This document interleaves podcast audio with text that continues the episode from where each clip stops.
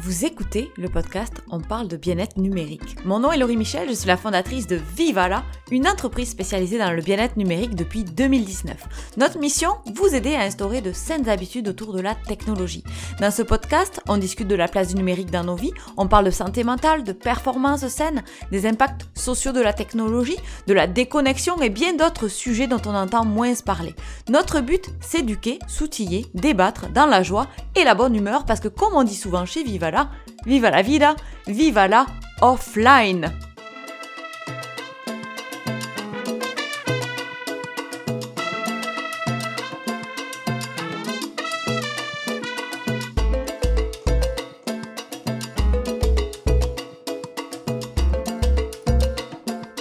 J'ai toujours fait des bilans de fin d'année avec des objectifs annuels à atteindre.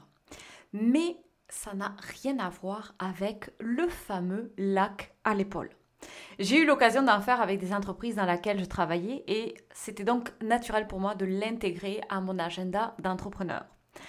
L'an passé, j'ai euh, invité une amie, solopreneur, et on est partis toutes les deux dans un très beau chalet dans les Lanaudières avec spa, sauna, chemin de randonnée. Je vous raconte dans cet épisode aujourd'hui pourquoi vous devriez mettre à l'agenda donc cette retraite stratégique qu'on appelle au Québec le lac à l'épaule. Dans un premier temps, on va se déconnecter pour se connecter. L'objectif d'un lac à l'épaule, c'est de sortir du bureau et prendre du recul. Alors, pas d'ordinateur, pas de courriel, pendant les quelques jours que vous vous octroyez pour cette fameuse retraite stratégique on se concentre uniquement sur le déroulement de son année. Un crayon, un cahier.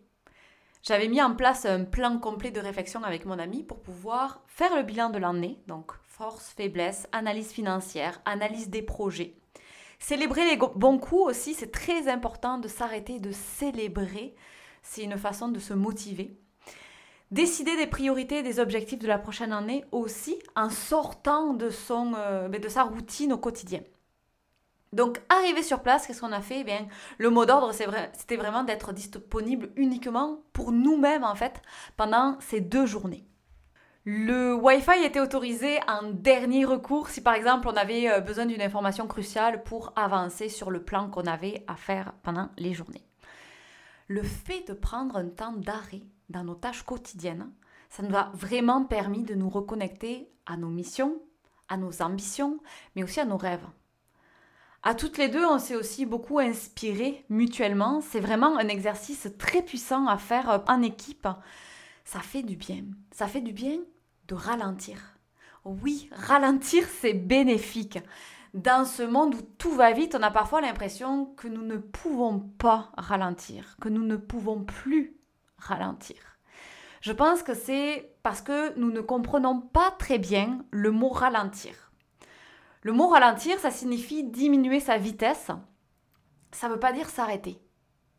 prends souvent l'exemple de la tortue. Hein. La tortue, elle est très lente, elle va euh, très doucement. Mais en fait, elle est présente sur Terre depuis des millions d'années. Donc, elle doit bien faire les choses pour la survie de son espèce et son bien-être, n'est-ce pas? ralentir, c'est souvent assimilé au fait de ne pas produire à son maximum. Donc dans un sens, on perd du temps, on perd de l'argent. Pourtant, c'est en s'éloignant du bureau, c'est en prenant le temps de sortir de son day-to-day qu'on avance. C'est en prenant le temps de ralentir qu'on se recharge. Beaucoup d'entre nous ont de la difficulté à lâcher le téléphone, à lâcher ce rythme de travail, les rencontres, les tâches. Pourtant, c'est quand on a de l'espace qu'on a les meilleures idées. De plus, c'est souvent quand on fait cet exercice que l'on se rend compte en fait que la déconnexion du web, la déconnexion des messages, la déconnexion de la routine va impacter positivement nos idées, notre productivité et ça facilite l'innovation. Quand j'étais à haut niveau en équitation, je faisais toujours un bilan annuel avec ma coach.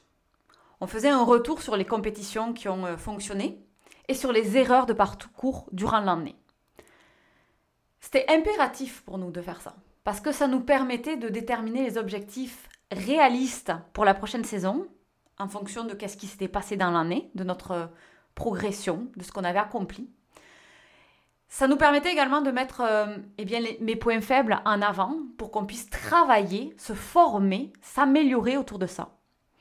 Et ça permettait aussi d'avoir des périodes de repos et d'entraînement. Donc on avait des périodes où on s'entraînait pour des objectifs de compétition et on identifiait également les fameuses périodes de repos, les, mois, les semaines où on se posait, on ne faisait rien. Je pense qu'il y a un effet amplificateur avec le web aujourd'hui. Internet peut peut-être vous donner l'impression que les autres sont toujours à fond le défilé de publications en ligne euh, avec lequel on se compare malgré nous parfois, il vient impacter notre rythme de vie. Pourtant, on a tout intérêt à se traiter comme des athlètes, à apprendre à gérer notre énergie, accepter les temps de récupération comme euh, des temps essentiels à notre performance. Et que oui, c'est chouette de se dépasser, oui, c'est stimulant de vouloir se dépasser, mais il ne faut jamais oublier que quand on se dépasse, on doit aussi penser à sa santé. Alors, organiser un lac à l'épaule, c'est rassembler vos joueurs pour des conversations honnêtes, respectueuses et des activités inspirantes pour les motiver pour la prochaine année, mais également pour planifier la nouvelle saison. Alors, je vais récapituler un petit peu pourquoi vous devriez mettre à l'agenda un lac à l'épaule en fin d'année. Je vois le lac à l'épaule comme une déconnexion de votre routine pour penser autrement. Alors voici les forces principales que je vois à ce temps d'arrêt stratégique à l'extérieur de vos locaux habituels. Dans un premier temps, on prend du recul. Quand on a constamment le nez dans nos tâches, nos activités, notre tout doux, c'est difficile de plonger dans une réflexion d'analyse de la situation. Alors aller dans un lieu qui est différent, eh bien ça permet d'ouvrir la porte à de nouvelles idées, à des réflexions constructives et d'avoir aussi des échanges peut-être avec des personnes, avoir comme euh, la fameuse idée de génie qui va euh, arriver à cause d'un échange que vous allez avoir ou à cause de quelque chose qui s'est passé dans le lieu dans lequel vous êtes. Prendre du recul, c'est aussi signaler que vous n'êtes pas disponible. Et ça, ça fait du bien des fois de se s'autoriser en fait à ne pas être disponible. En restant au bureau, même si c'est à l'agenda que vous voulez faire euh, une retraite stratégique à l'agenda dans votre euh, environnement de travail habituel, peut-être vous allez finalement faire passer un autre dossier qui semble plus important que de se repencher sur l'année qui vient de s'écouler. Peut-être que c'est un collègue hein, qui va venir frapper à votre porte ou qui va vous envoyer un message en clavardage. Je sais que tu es occupé, mais. Et là, on embarque et c'est un petit peu terminé euh, notre focus. Un autre point, c'est que ça va permettre de s'aligner avec sa vision. Parce que le web, il regorge d'idées, on le sait, on est constamment en train de googler des choses, on pose des questions, etc. Mais est-ce que c'est aligné avec vos objectifs? Aujourd'hui, on, a en l'espace de 20 secondes euh, plein d'options, d'idées, de, plein d'options de choses qu'on peut faire. Et notre décision, en fait, elle peut euh, passer euh, facilement du vert au rouge en un claquement de doigts, d'une publication à une autre, d'une infolettre à une autre. On est bombardé d'idées, de conseils. C'est épuisant. Parfois, on peut penser que ça nous sert à nous inspirer, peut-être certaines fois, mais ça dépend vraiment de la façon dont on va l'utiliser. Ça peut aussi nous drainer énormément d'énergie. Et non, ChatGPT n'a pas encore toutes les réponses à vos questions. Alors un lac à l'épaule, ça peut vraiment vous aider à vous reconnecter à votre mission, à vos priorités et vous aider à diminuer cette infobésité qu'on appelle donc cette surcharge informationnelle qui vous distrait et qui vous éloigne souvent de votre but principal. Le troisième point que je vois, c'est que ça va venir renforcer les liens en équipe. Les modes de télétravail hybride ont euh, mais sont présents aujourd'hui. Hein, beaucoup de travail se fait à distance. Et bien qu'on se soit plus ou moins habitué, même si on a encore des choses à améliorer avec euh, ce nouveau euh, mode de travail, ça remplace pas la puissance d'un échange en personne. Organiser un lac à l'épaule où on invite tous ses meilleurs joueurs à venir eh bien, réfléchir à la prochaine année, c'est aussi une façon de travailler autrement, dans la même pièce, être physiquement connecté tous ensemble. C'est aussi euh, l'occasion de créer des liens et d'avoir des communications humaines de vive voix avec un, un, vrai sourire, avec des vrais éclats de rire, et non pas des petits emojis. enfin, je vois aussi ça comme une belle façon de faire vivre une expérience employée. Donc pour rappel, une expérience employée, c'est la perception qu'un employé va avoir de son travail. Donc ça va être l'ambiance, ça va être la cohésion d'équipe, le niveau de confiance peut-être qu'il y est accordé par rapport à ses gestionnaires, la conciliation famille-travail, le matériel même pour travailler, etc. Et tout ça va venir impacter l'épanouissement des équipes. En tant qu'organisation, un lac à l'épaule, ça a un effet positif sur votre culture d'entreprise. Pourquoi? Parce que ça va venir euh, vous aider à promouvoir vos valeurs, que ce soit par le planning, les activités d'équipe que vous avez prévues ou encore les échanges entre collègues, le fait d'être ensemble pour échanger et s'inspirer de l'année qui est passée et de la prochaine qui s'en vient, eh bien c'est très favorable à votre expérience employée. C'est une façon vraiment de leur faire vivre votre expérience employée et vos valeurs. Pour ma part, j'avais invité une personne externe à mon organisation. Pourquoi? Parce que j'avais envie d'avoir une opinion un petit peu neutre, en quelque sorte, sur mon année et aussi mes objectifs. Et aujourd'hui, je ne me vois pas refaire ce lac à l'épaule toute seule. Alors je vais vous expliquer pourquoi. Dans un premier temps, ça aide à voir les angles morts. Parfois, quand on est dans sa routine, on a la, difficulté à voir les angles morts. Une personne externe, c'est une personne qui va voir les choses différemment de vous. Et je trouve que c'est très stimulant. Deuxièmement, les célébrations. Parfois, on a des avancements, on a pris des décisions, on a fait des choses qui peuvent nous paraître euh, moins importantes. Alors qu'en réalité, sur l'ensemble de l'année, quand on regarde à grande échelle, ces petits avancements, ils ont un énorme impact. Et une façon de se reconnecter à soi, à son parcours et d'oublier un petit peu toute cette euh, comparaison en ligne facilement accessible qui pourrait faire en sorte que cette petite euh, euh, chose qu'on a accomplie en fait ne mérite pas une célébration, mais d'avoir quelqu'un à qui on le partage et qui nous dit Mais oui, c'est génial Je trouve que ça met un autre.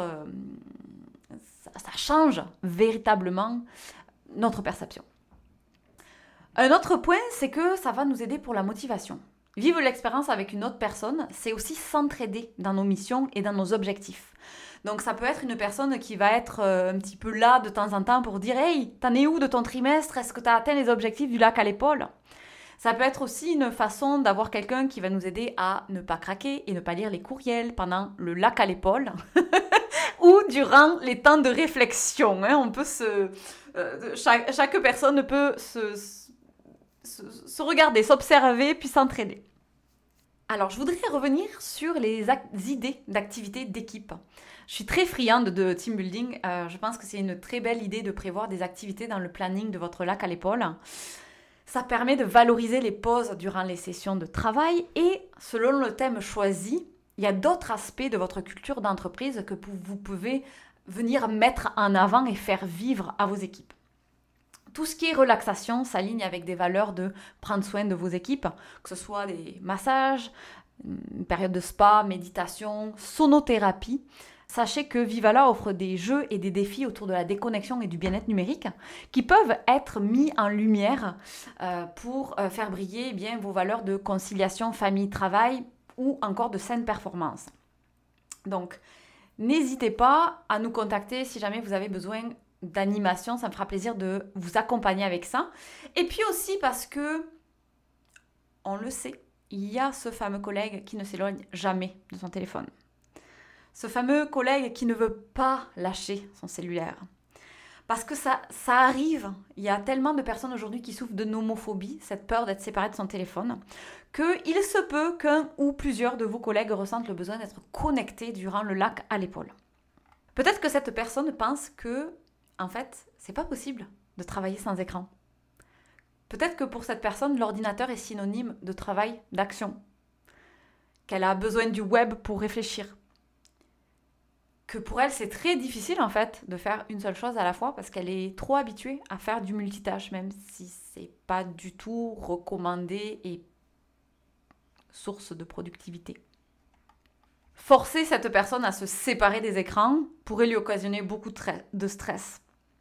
Par contre, planifier une intervention en équipe pour parler des enjeux de l'hyperconnectivité peut être une belle option pour sensibiliser, mais aussi amener une discussion entre euh, tous les, les autres personnes de l'équipe durant le séjour, puis c'est un premier pas vers les saines habitudes numériques.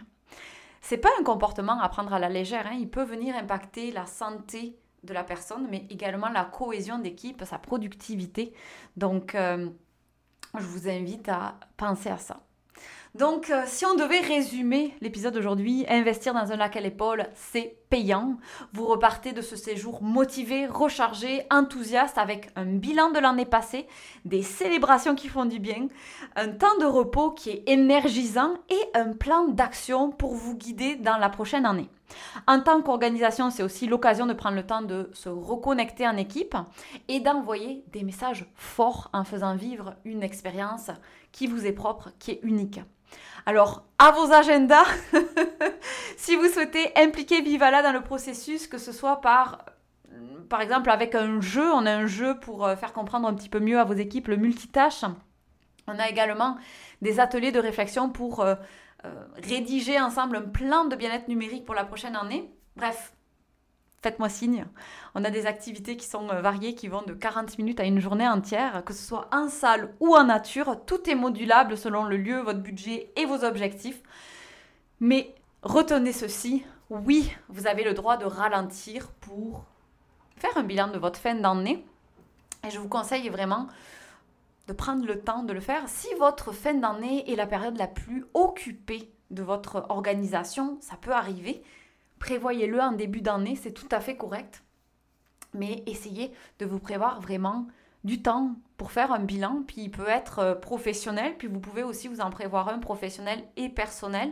C'est très important, je pense, pour euh, réaliser qu'est-ce qu'on veut réaliser en fait pour la prochaine année de faire euh, un bilan des actions euh, passées et aussi de se fixer des, objectifs réalistes pour les prochains mois.